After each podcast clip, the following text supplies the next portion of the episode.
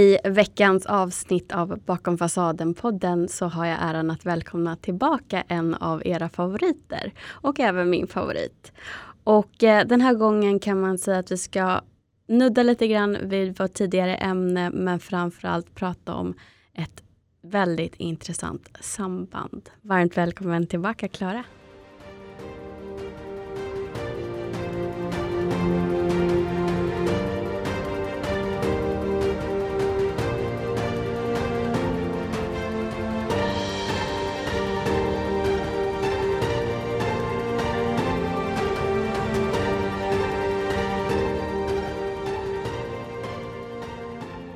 Så jättemycket. Så trevligt att vara här igen. Jättekul att ha dig här. Och eh, vårt eh, förra avsnitt där vi pratade om den sårbara narcissisten är väldigt uppskattat. Vad kul att höra, verkligen. Jag tyckte, jag har också fått mycket trevlig feedback på det avsnittet och folk som tycker att vi också samspelar väldigt bra. Ja, kul. Så det är kul att höra. Kul för dig också. Ja, och eh, jag har fått väldigt mycket meddelanden från kvinnor som antingen är på väg ur en relation med en narcissist eller i alla fall börjat tänka i de banorna att nu får det vara nog. Mm. Och har blivit hjälpta och stärkta av vårt avsnitt. Och eh, det, det, är så dubbla känslor där känner jag. Mm. Dels så tycker jag att det är helt underbart att vi kan hjälpa till att inspirera och stärka en medsyster. Också från en erfarenhet som vi delar du och jag. Mm, absolut. Men också så tråkigt att jag upplever att det är så enormt utbrett utan att vi egentligen vet det. Absolut, det är det. Det är ju verkligen betydligt, uh, alltså bara det att man kan få insikt kring vad man faktiskt befinner sig i för typ av situation kan ju ändå göra väldigt stor skillnad. För att man kan, kan mer förstå det här, för att när man inte har kunskapen kring det så är det ju som alltid bara en stor förvirring för en. Mm. Så bara det att man är medveten gör väldigt stor skillnad och att man kan lära sig om det här ämnet. Det blir som ett, ett första steg men också någonting som följer med i hela den här läkningsprocessen sen efteråt. Så, så det är fantastiskt men precis som du säger, det är ju hemskt att det här är, ett, att det är så förekommande. Mm. Verkligen. Jag tänker också att det som är så bra just med det här formatet med, Mm. att, med podd är ju att jag vet hur många gånger man går tillbaka och tvivlar på sina egna tankar och Mm. framförallt att man också har blivit in, att det har varit en inlärningskurva från narcissisten, särskilt de sårbara, att man ska tvivla på sina känslor och tänka på att nej men vänta nu är det bara jag, han har ju faktiskt gjort det här och det här som är så fint och så bra. Ehm, och då kan man ju lyssna om och om igen, tänker jag, på vårt avsnitt och faktiskt få ren fakta. Just att det är så här och de beter sig på det här sättet. Mm. Till skillnad från den här grandiosa öppna narcissisten som man inte kanske tvivlar lika mycket på men blir nedbruten på ett annat sätt av. Just det.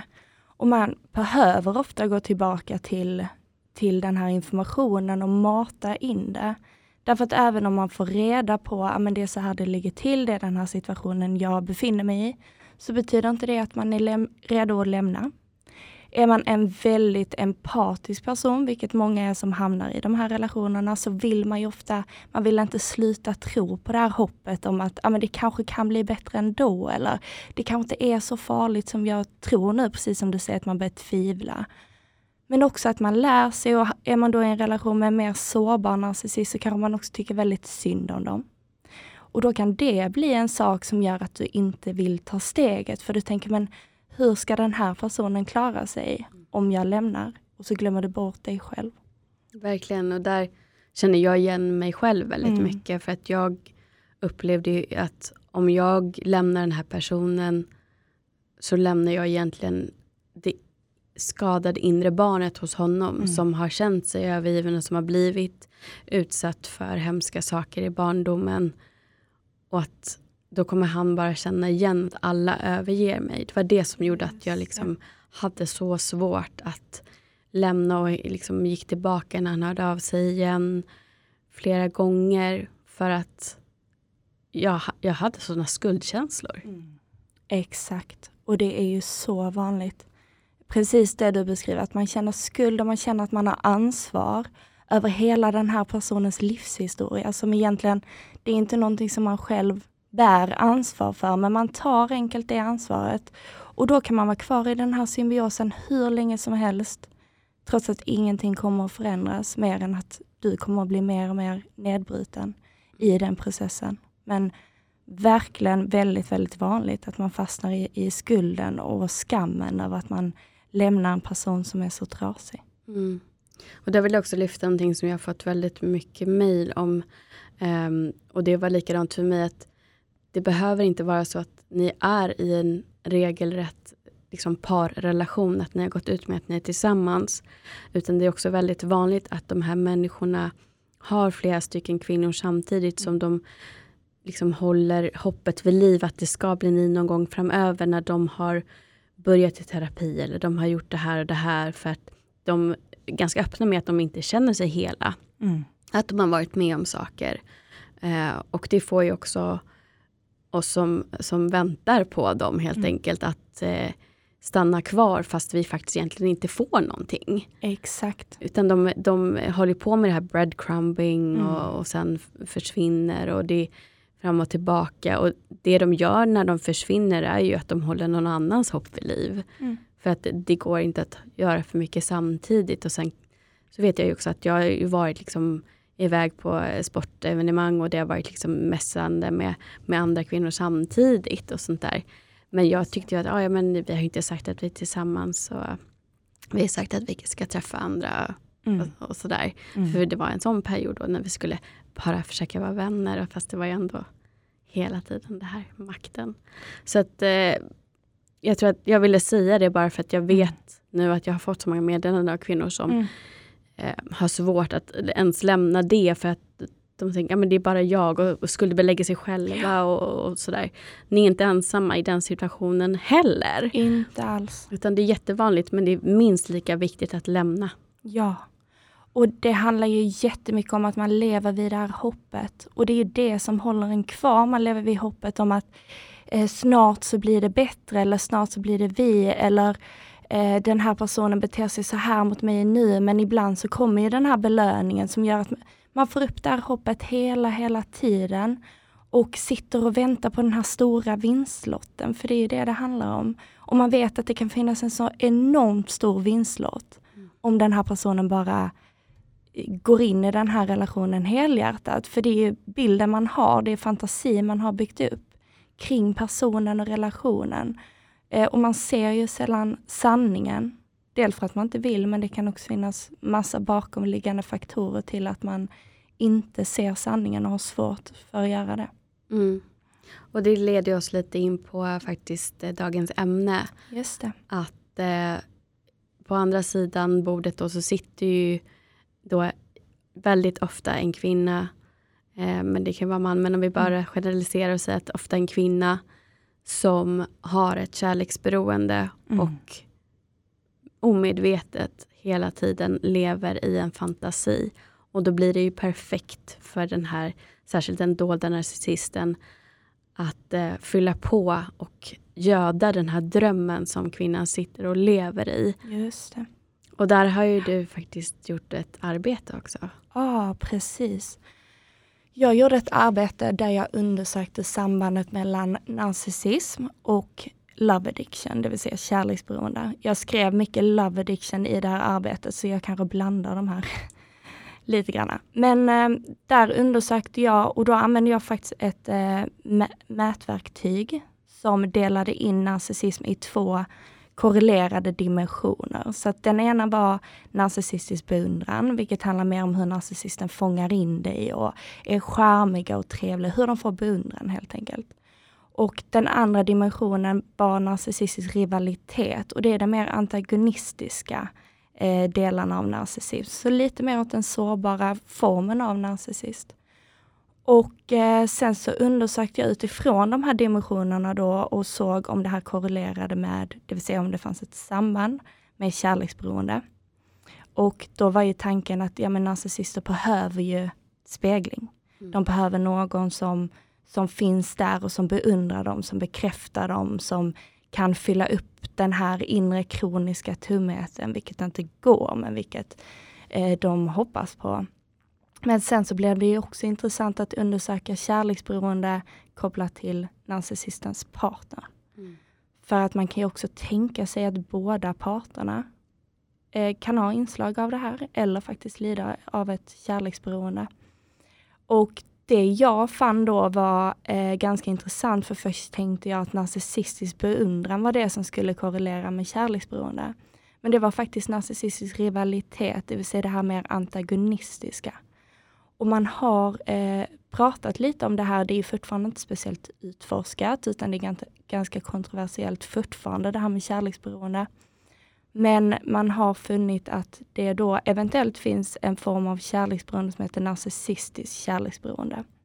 Och det handlar mycket om hur de kanske då framstår som att de bara är i relationen för deras egen skull. Men hur de använder då makt och kontroll för att bibehålla en partner. Och, och den här eh, eh, kärleken då, och är det så att partnern försöker lämna dem så kan det innebära mycket hot och, och, och sådär, att de använder den typen av strategier.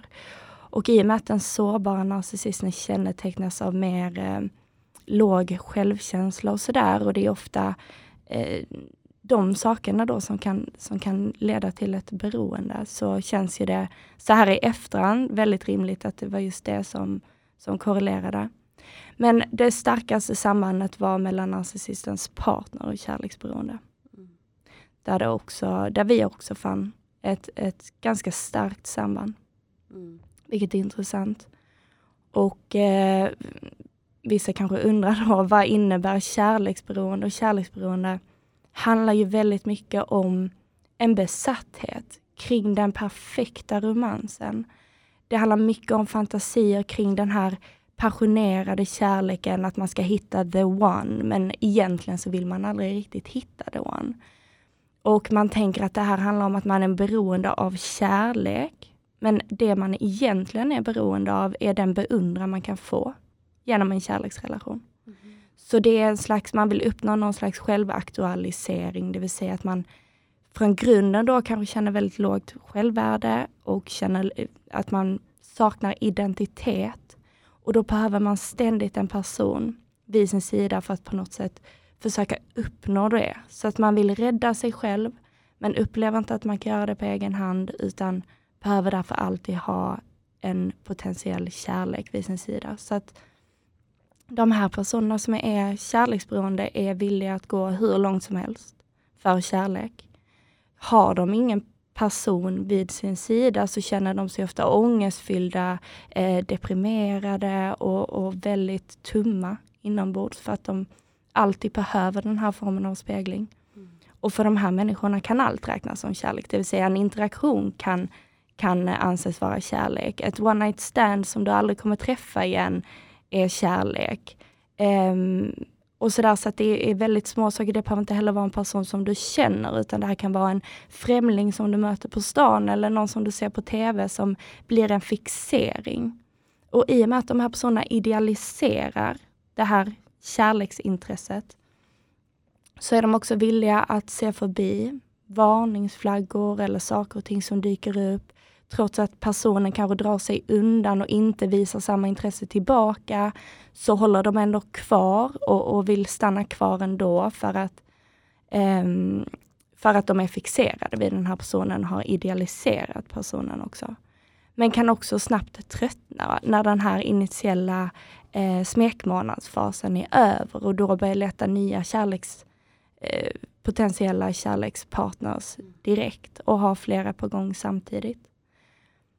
Eh, så det, det här är personer som till exempel säger fraser som eh, “jag kan inte leva utan dig” eller “du gör mig hel”. kan vara typiska sådana fraser som kan indikera just kärleksberoende. Så det du har hittat är att det är alltså den narcissisten som också just har de här dragen. Ja.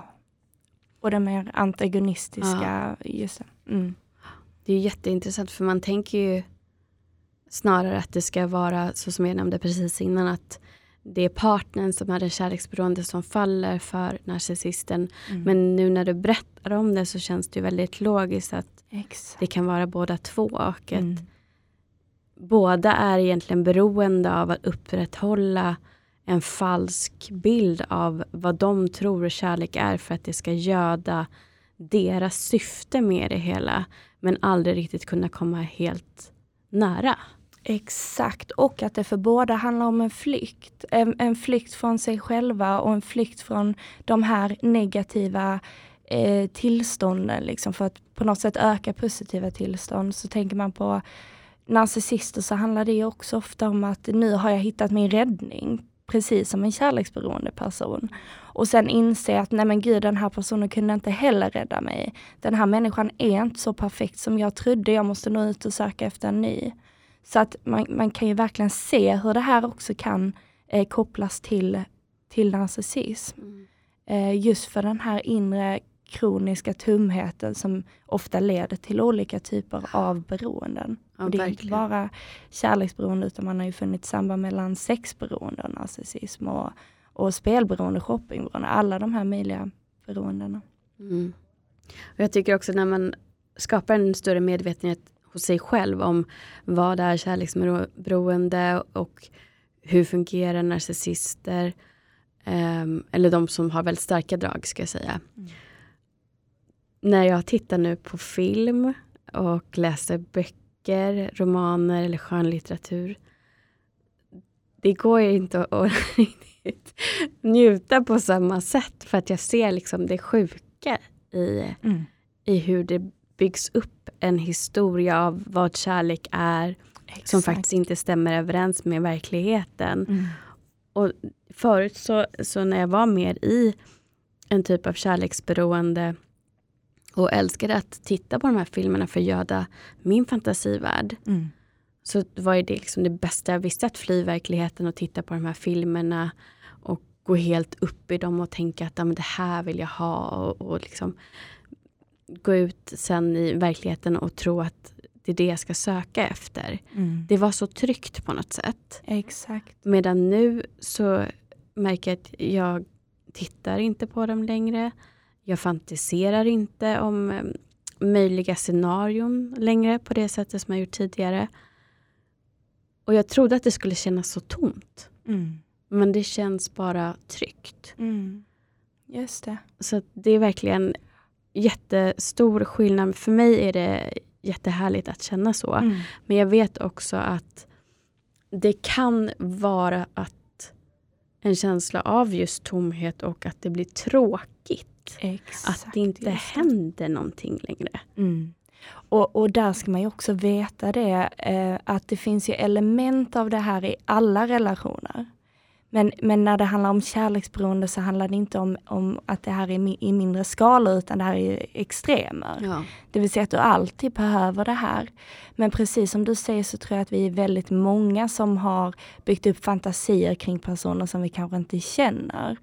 Och att det blir en slags flykt eller vi idealiserar den här personen för tidigt. Och det, det kan också vara viktigt som du säger att man på något sätt tar sig ifrån den fantasin lite för en sån fantasi kan ju verkligen göra så att vi missar eventuella varningsflaggor för vi har redan eh, ja, men gift oss med den här Ja. personen nästan. Alltså det, det har skett en sån idealisering som gör att vi är så långt gångna Mm. eh, i den här relationen så att det blir svårt för oss att se den för vad den är här och nu.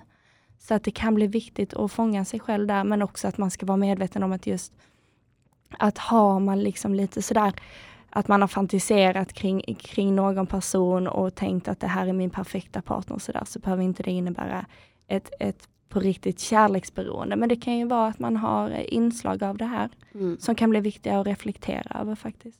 Ja, generellt så medvetenhet kommer ju hjälpa dig att Ja. se dina egna mönster och var någonstans du är. Och det behöver inte vara liksom precis som med eh, andra typer av beroende så finns det ju kategoriseringar där. Att det kan vara missbruk och det kan vara riskbruk. Mm. Så jag tänker att det appliceras ju även på den här typen av beroende. Att det Ja. kan också vara så att man kanske inte liksom är 100% eller 110% inne i det i hela full blown. Så, men att det blir ändå ett riskbruk så att man kan faktiskt, det kan vara värt att reflektera över. Absolut. Särskilt om man känner att man faktiskt inte hittar en relation eller går så långt när man träffar någon att man hamnar där man egentligen drömmer om att vara i Mm. en relation. För att man fortfarande använder det här som ett flyktbeteende som du var inne på. Exakt, just det. Jag tänkte på någonting kring det du sa, men det här handlar ju också jättemycket om det här att man är villig att ge och ge och ge. Det här är, det är väldigt mycket people pleasing Mm. eh, hos de här personerna som är kärleksberoende och det innebär ju också att du gå med på saker som du kanske egentligen inte vill.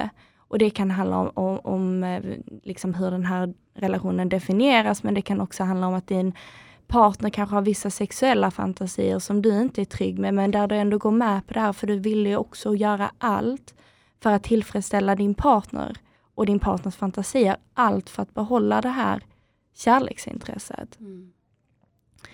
Så, så det är eh, absolut precis som du säger bra att ha medvetenhet och jag tror mycket handlar också om att när vi börjar tänka in sådär i framtiden kanske eller eh, fantisera bort liksom där vi hamnar någonstans eh, långt borta från nuet. Att man också påminner sig själv om att ta, ta sig tillbaka till stunden.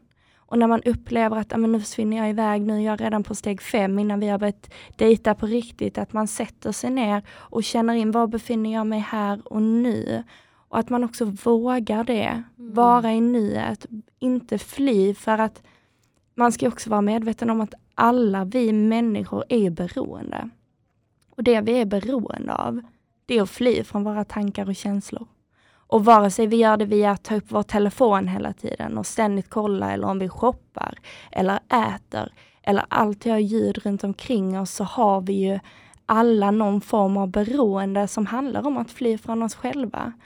Och att det där blir viktigt, att man, att man också vågar vara i tystnad och bara sitta i nuet med sina tankar och känslor och bearbeta dem, för det kommer att minska risken för den här typen av beteende väldigt mycket.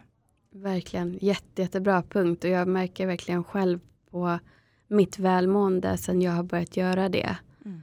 Eh, Att jag får en större trygghet också av att hela tiden veta vad det är som händer inuti mig. För att jag stannar upp, lyssnar in och reflekterar över det. Och också att jag har lärt mitt nervsystem att det är tryggt att göra det. Att det behöver inte betyda att det finns någon smärta där som kommer bara krossa mig helt plötsligt. Utan jag har blivit trygg med att lyssna in helt enkelt. Mm. Istället för att om det skulle vara någonting som gjorde ont, att jag trycker bort det, trycker bort det, trycker bort det. Det gör ju bara att smärtan blir större och större och större för att den inte får utlopp. Mm. Och det är likadant med alla typer av känslor.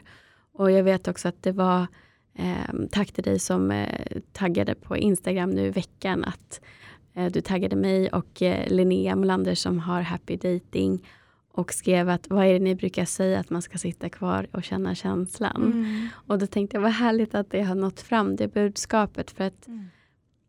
jag vet att ibland så blir det inte riktigt som man har tänkt sig för att man helt enkelt inte är van vid att sitta och känna känslan Mm. och kanske inte riktigt vet vad det innebär. Och det är precis som med allt, allt nytt. Du måste ju öva. Det är likadant om du lär dig Exakt. cykla. Så att försök igen och igen och är det så att den kopplar, kroppen kopplar på en ångest istället för att du kan sitta och gråta till exempel eller sitta och skrika en kudde för att du är arg.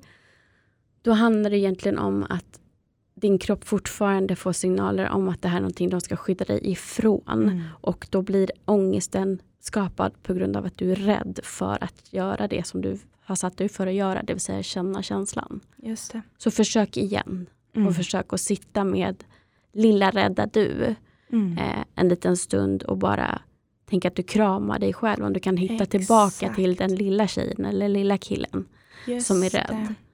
Så kommer det kännas lättare varje gång du gör det. Mm. Och det är ju jättebra det du säger, det här med att omfamna sig själv. Och det är vi inte så duktiga på. Vi är kanske väldigt bra på att göra det med folk i vår omgivning. Eh, vilket också handlar om det här att man kanske är väldigt bra på att ge, men man är inte så bra på att ge till sig själv, utan där glömmer vi bort oss själva. Och när vi reagerar starkt på något eller känner något väldigt starkt så handlar det ofta om att ett kärnsår inom oss har blivit aktiverat. Och våra kärnsår blir vi inte av med. Men vi kan lära oss att omfamna dem. Mm. Så att, ja, att göra sig medveten och öva precis som du säger, det här är inte så lätt och det kräver också disciplin. Därför att jag vet själv när man börjar bläddra någonstans och, och sitter med telefonen kanske och sen hinner det gå en massa tid och så tänker man, men nu ska jag sätta mig och stanna upp och kolla upp. Men det är inte så enkelt när man har den här belöningen hela tiden i sin hand, så det kan också vara svårt att ta det steget och verkligen prata och säga högt till sig själv att nu gör jag det här. Och det behöver inte vara så länge, man kan säga till sig själv att ja, men fem minuter ska jag sätta mig och känna in. Därför att gör vi det alldeles för stort så, så skjuter vi gärna upp på det. Så det kan vara bra att sätta en, en mindre tidsram för dig själv. Att ja, jag börjar, du kanske till och med vill börja tre minuter. Ja, men då är det jättebra och beröm dig själv för att du satt de där tre minuterna och stirrade ut genom fönstret eller tittade in i en ljuslåga eller vad du nu än gör och verkligen att du tillät dig själv att ha den stunden för dig själv mm. och, och för att känna in det här. Ja, för att det hjälper också, tänker jag, att lära känna sig själv mm. och lära känna sina egna behov. Som också är väldigt viktigt när det är tillfriskande av medberoende.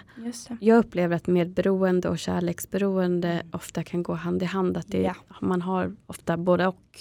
Ja, man kan säga eh, kortfattat att en, kär, en person som är kärleksberoende är också alltid medberoende. Men en medberoende person är inte alltid kärleksberoende. Men det är, är väldigt nära, absolut. Och, och det här, den här svårigheten med var, var börjar jag och var slutar du liksom på något sätt, att allting går ihop. Och dina behov blir mina behov och dina känslor blir mina känslor. Så att absolut. Mm. Där um, tycker jag att det finns en bra övning bara för att konkretisera för sig själv. Att man kan ta ett vanligt vitt blankt papper och en penna och rita som en fotbollsplan. Mm. Eh, jag gick till eh, Nathalie Taube som är livscoach för några år sedan som gjorde just den här. När jag hade svårt att hålla mig på min planhalva. Mm.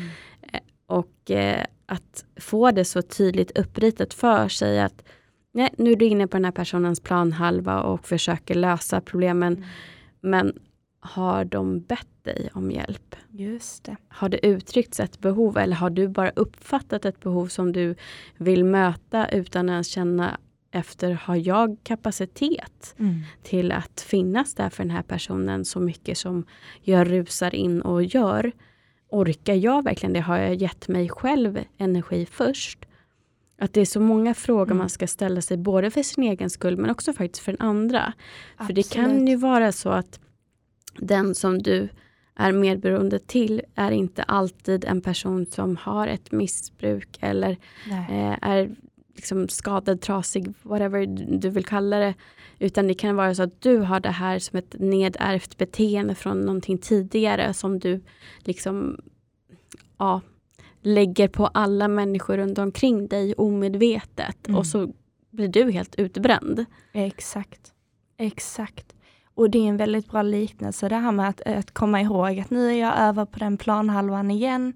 Och har man ett mönster av det här så sker det ofta per automatik. Ja. Det vill säga man börjar direkt och så hör man någonting och så tänker man åh men jag ska rädda det här eller jag ska hjälpa dig med det här. Men precis som du säger, har de bett om det? Och sen också att vara liksom, att skydda sin egen energi, sitt eget. För att när vi alltid ska hjälpa alla andra så finns det ju aldrig heller någon tid över till oss själva. Mm.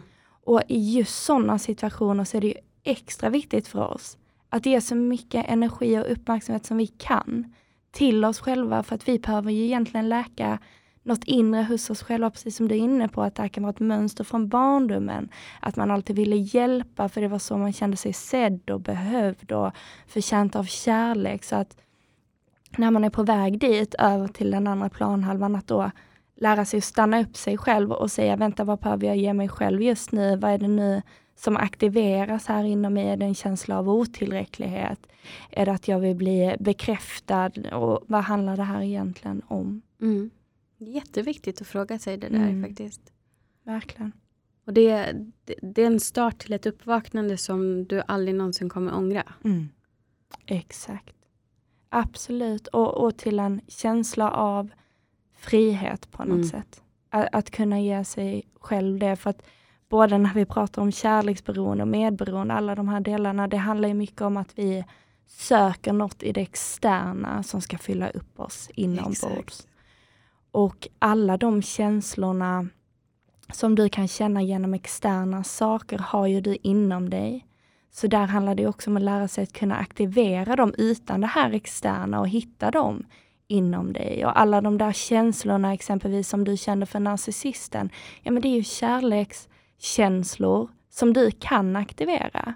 Om du arbetar på det och lär dig och ger det till dig själv.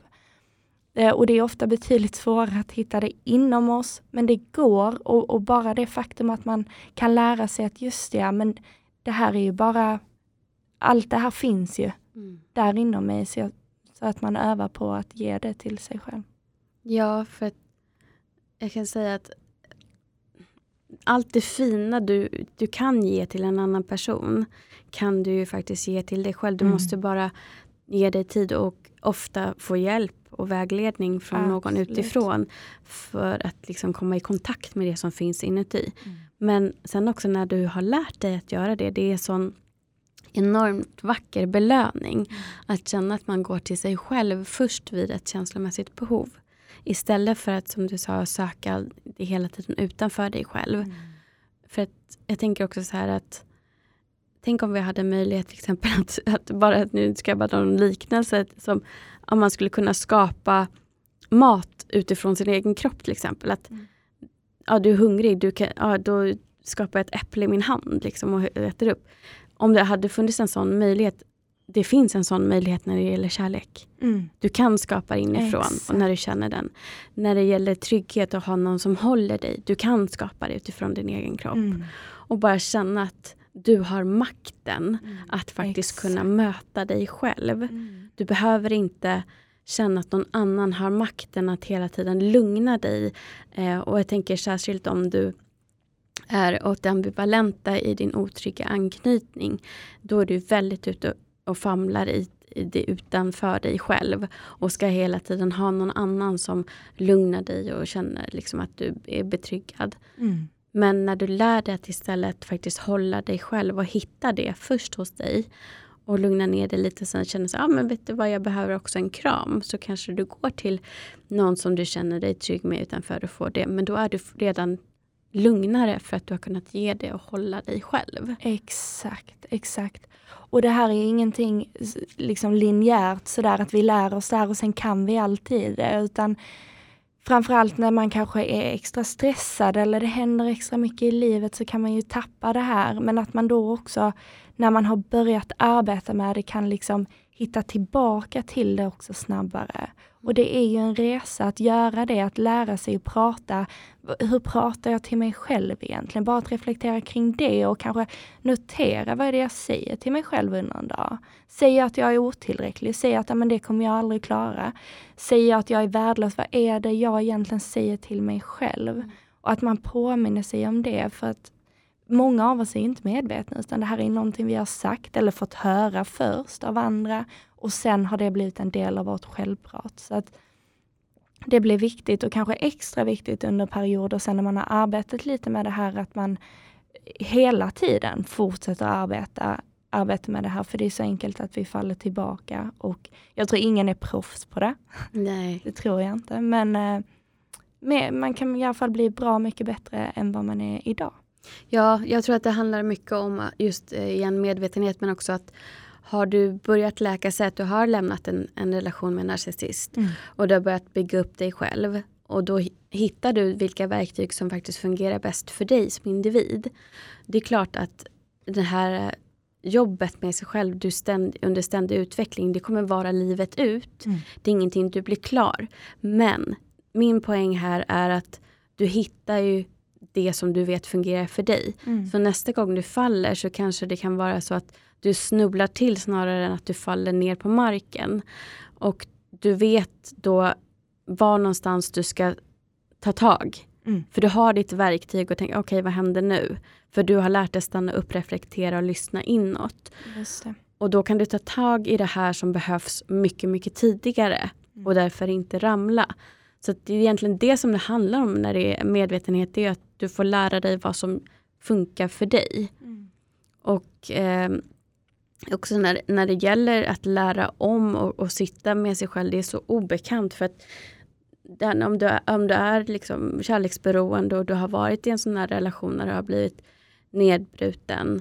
Det tar ju tid att ens våga tro på att du kommer nå ur det. För att du är så inne i det. Och du är så van att hela tiden ha fokus utanför dig själv. Mm. Så att bara en enkel fråga faktiskt. Mm.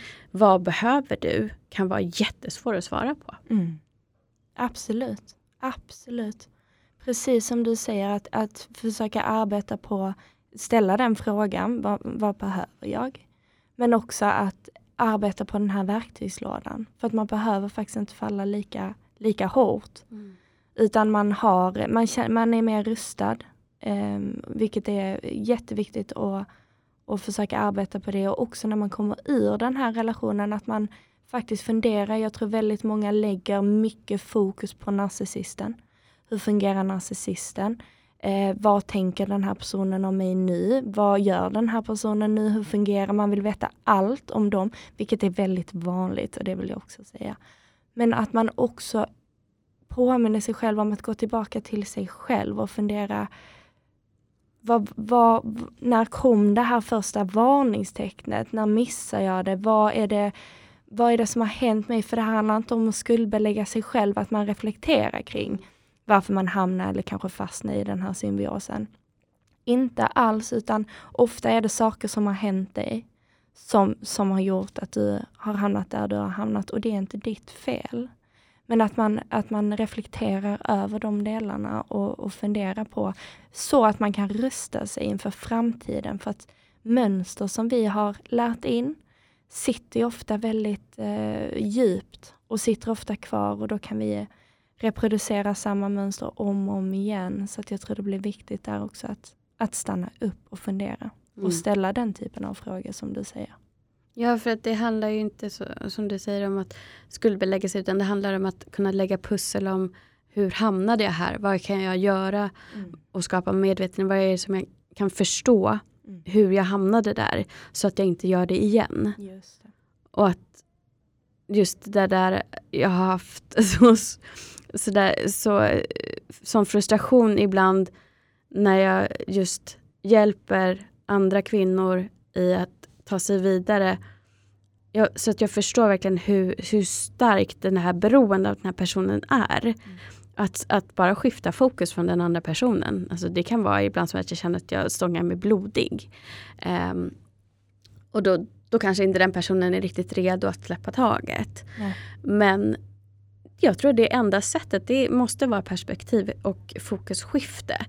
Därför att du kommer inte förstå den här personen för att han eller hon är inte som vi. Nej. Vi kommer aldrig kunna förstå. Vi kan skapa oss kunskap utifrån forskningen vad de har kommit fram till som har forskat på det här. Mm. Och sen applicera på så att det skapar ett, ett, en förståelse till att det här var inte mitt fel. Utan den här personen är inte kapabel till att känna äkta kärlek.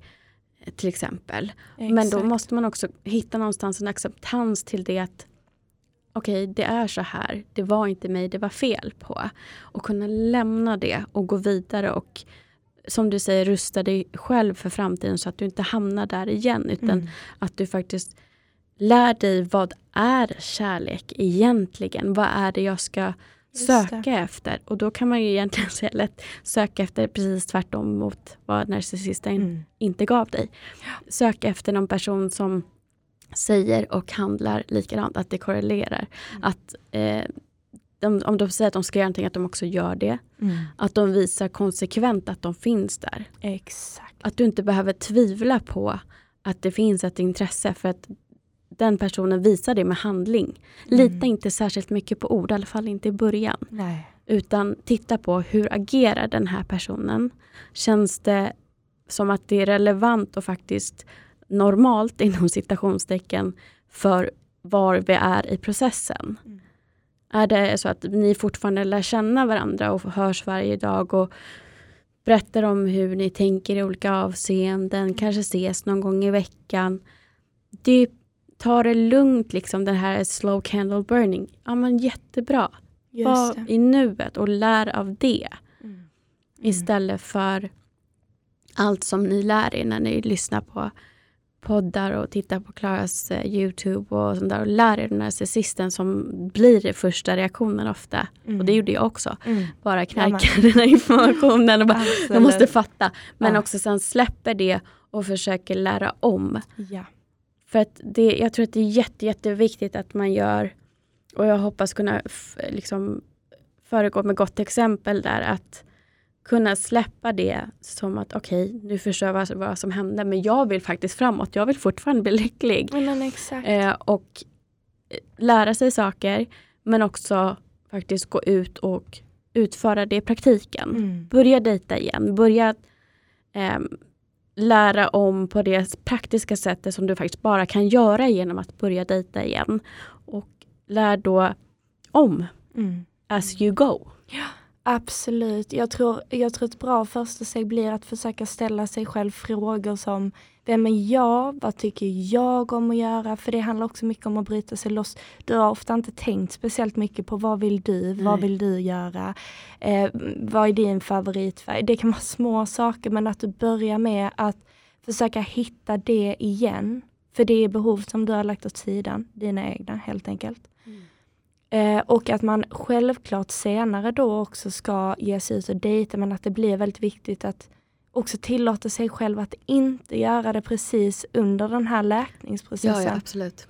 För det går, det är så enkelt mm. att vi, vi fortfarande är kvar i någon typ av beroende och så hamnar vi i en ny eh, relation som, som grundar sig på en traumatisk bindning och vi är vana vid det här intensiva, snabba, passionerade. Det är fyrverkerier direkt mm. eh, och så bara flyger vi in i det igen för att vi tänker att det här är kärlek. Mm. För, för är man då också en person som, som är van vid det mönstret och så kommer det en ganska hälsosam person som tar det lite långsamt, kommer inga presenter, skickar något litet tråkigt meddelande och, och vi är vana vid någon lite större trevligare novell. Så kommer vi direkt att tänka, men det här kanske är en jättebra kompis men det är ingen kärlek. Mm. Det här är inte kärlek. Så att, men, men, precis som du säger sen att man arbetar på att omdefiniera kärlek och liksom vad innebär det och hur kan jag hitta en mer hälsosam form av kärlek. Mm. Um, och, och läka just den den delen av sig själv som känner det här behovet av att det ska vara fyrverkerier från första träffen. För jag tror det är väldigt vanligt också att man är Alltså det har forskning visat också att personer som faller för de här människorna kan ju också vara väldigt sensationssökande. Mm. Och då handlar det om både positiv och negativ stimuli. Så att det kan ju vara negativ stimuli kan ju vara saker som, som skräckfilm, men det kan också vara saker som drama. Att man upplever den här eh, passionen. Mm. Och ofta tänker vi på passion som ja, men det, det är fantastiskt ibland och sen blir det drama och bråk och sådär. Så att har man den delen av sig själv, man söker kickar, så, så kanske man också ska göra sig medveten om, om just det. För att det blir ofta väldigt attraktivt då när det händer väldigt mycket direkt i en ny relation. Mm. Ja, vad bra. Det känns verkligen som du kompletterar det som jag precis sa. Eh, jag tänker så här, man ska inte jämföra för mycket med, med kanske min resa därför att jag var ju liksom redan igång med terapi eh, och mycket av det här att lära mig mer och skapa större medvetenhet när jag mer eller mindre var inne i den här relationen också. Så att det blev ju att jag kanske fick lite försprång för mm. att jag fick hela tiden hjälp av att komma, min terapeut att komma framåt. Och kunde också förstå tidigare vad det var som hände igen.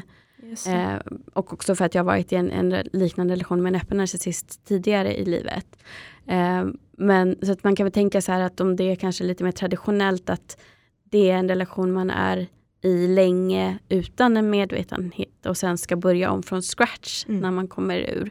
Eh, då är det jätteviktigt att göra allt det som Klara precis sa. Mm. Att låta det få ta tid att läka och skapa medvetenhet och hitta vem du är och hur du vill vara vad är autentiskt. Jag kan känna det nu att idag så finns det ingenting i mig som vill rubba att få vara jag. Nej, och det vill jag verkligen att alla ska få känna för det är en helt otroligt befriande känsla. Ja. och det gör ju också att det är lättare att se ja, nej till en, en potentiell relation. Därför att är det någonting som skulle rubba att jag behöver anpassa mig utöver det normala mm. såklart när man ingår i någon typ av relation. Mm. Eh, det, det, är inte intressant längre. Nej, och precis. det trygga har blivit väldigt attraktivt. Eh, jag tycker inte att det är tråkigt, jag tycker att det är skönt och mm. det är mm. harmoniskt. Eh, och de här topparna och dalarna, nej, jag skulle aldrig orka igen. Nej. Så att, eh, det, det, blir verkligen att man, man lär om ju tryggare man blir i sig själv. Ja. Och eh, jag vet också att en, en barndomsvän till mig eh, som eh, ja, sedan ganska många år tillbaka mm. tillsammans med en, en trygg och fin eh, man. Hon uttryckte det så, så vackert så jag, jag upprepar det hela tiden. Hon sa att när hon träffade honom och det kändes ovant och det, var liksom, det gick långsamt och mm. var jag verkligen intresserad och han är så olik allt jag känner till. Så sa hon att det var som ett stilla duggregn.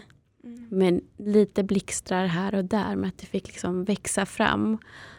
Yes. Och så vaknade hon upp en dag och kände att jag vill aldrig någonsin vara utan det här. Nej. Så det var inte den här pangfrälsningen utan ja. den här växande kärleken som har blivit jättestark. Just det. Just det. Ja, och det, är, det kan ju vara en resa, eller som du säger och som vi pratade lite om här innan, att just en, en narcissistisk relation kan ju också tvinga dig att verkligen försöka hitta tillbaka till en kärna inom dig som du aldrig har snuddat vid tidigare. Mm. Vilket gör att du också vågar uttrycka dig väldigt autentiskt för att också hamnar kanske i något väldigt autentiskt när du försöker läka för att du är så mycket i en smärta och i en eh, liksom healingprocess. Så att du blir väldigt autentisk på så vis och kanske vågar visa känslor som du aldrig tidigare har vågat visa. Mm. Så det kan ju också vara någonting som, som faktiskt kan vara väldigt bra efter en sån här relation. Att du på ett annat sätt vågar och känner att du inte har något att förlora. Genom att vara den du är på riktigt. Mm. Och det är ju absolut frihet att hitta det här autentiska. Eh, och, och, det kan ju verkligen vara någonting som, något bra som kan komma ur en sån här relation.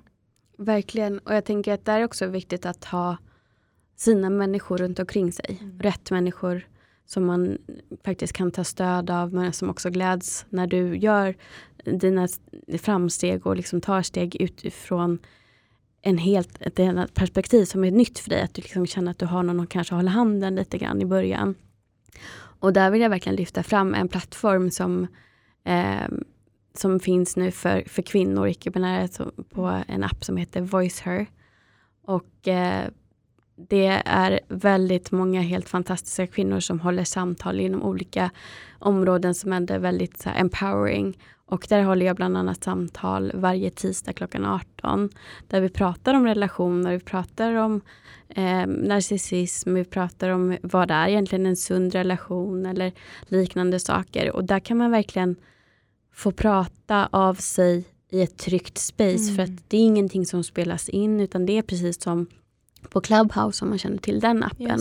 Men det är bara för kvinnor. Och man behöver inte prata med man är verkligen hållen och varmt välkommen att dela med sig om mm. man vill. Mm.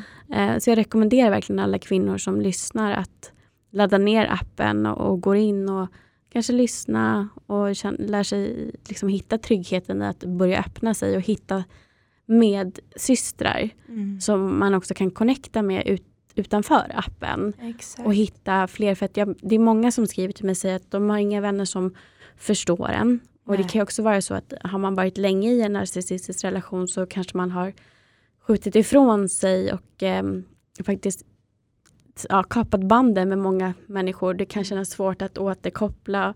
Eh, eller att det kanske inte ens var människor som man vill återkoppla med. Utan det. det. är viktigt att hitta folk som förstår. Ja, så är det så är det jättebra bra sätt att få göra det och hitta rätt människor att gå med i den appen och lyssna eller kanske delta just att det är slutet så att det också kan kännas tryggt. Mm.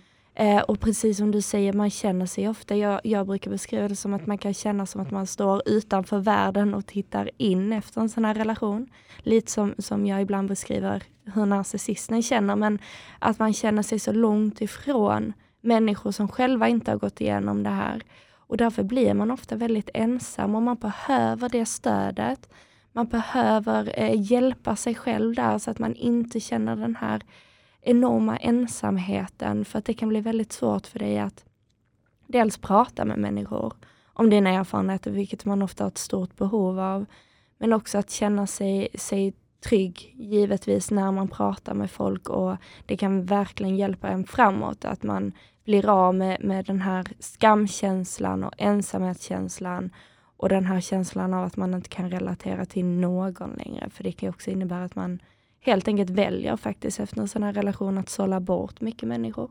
Mm. Som tidigare har betytt väldigt mycket men att man inte längre känner att det här är personer som man vill ha i sitt liv. Så så kan det också bli. Och då kanske man behöver gå ut och också hitta lite nya personer som, som passar dig mer nu utifrån de erfarenheterna som du har gått igenom. Mm. Verkligen. Jätteviktigt och ähm, ja, jag, jag funderar fortfarande på jag, jag vill skapa någon typ av grupp på Facebook eller något annat mm. ställe där det finns just den här möjligheten att på ett tryggt sätt också hitta vänner mm. Eh, runt omkring. Alltså att alla i Sverige ska kunna dela med sig och kanske hitta varandra om de bor i samma stad, ta en fika och just mm.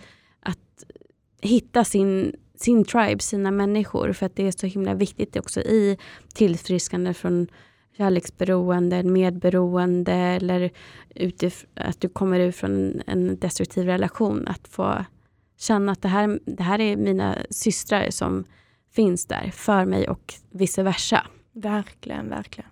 Så ja, jag, jag, jobbar på det i alla fall i tanken. Ja, eh, ja, men, och, men eh, till, tills det kommer till skott, eller tills jag kommer till skott och verkligen eh, förverkligar det här så eh, är ni varmt välkomna att eh, gå med på Voice Her. Ja. Och eh, så ska vi också såklart lyfta din Youtube-kanal igen som är otroligt lärorik och superbra.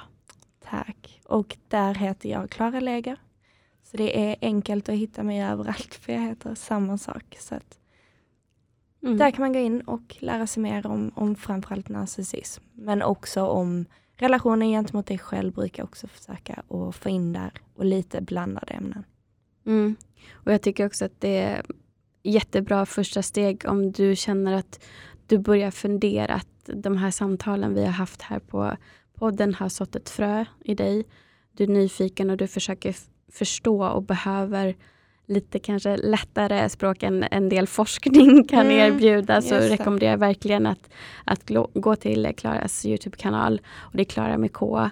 Um, för att du förklarar så pedagogiskt och lättförståeligt. Och det är inte för långt heller, utan det räcker liksom för att du ska få en förståelse utan att känna att du blir helt överväldigad.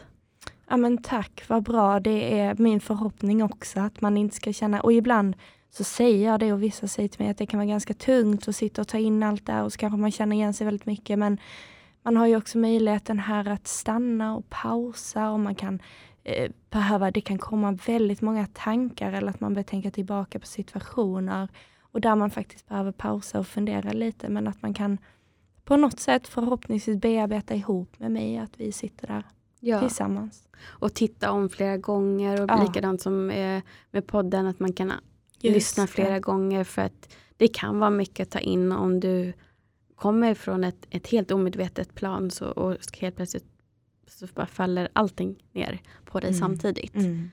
Så att, eh, var varsam med dig själv när, när du börjar vakna upp också. Absolut.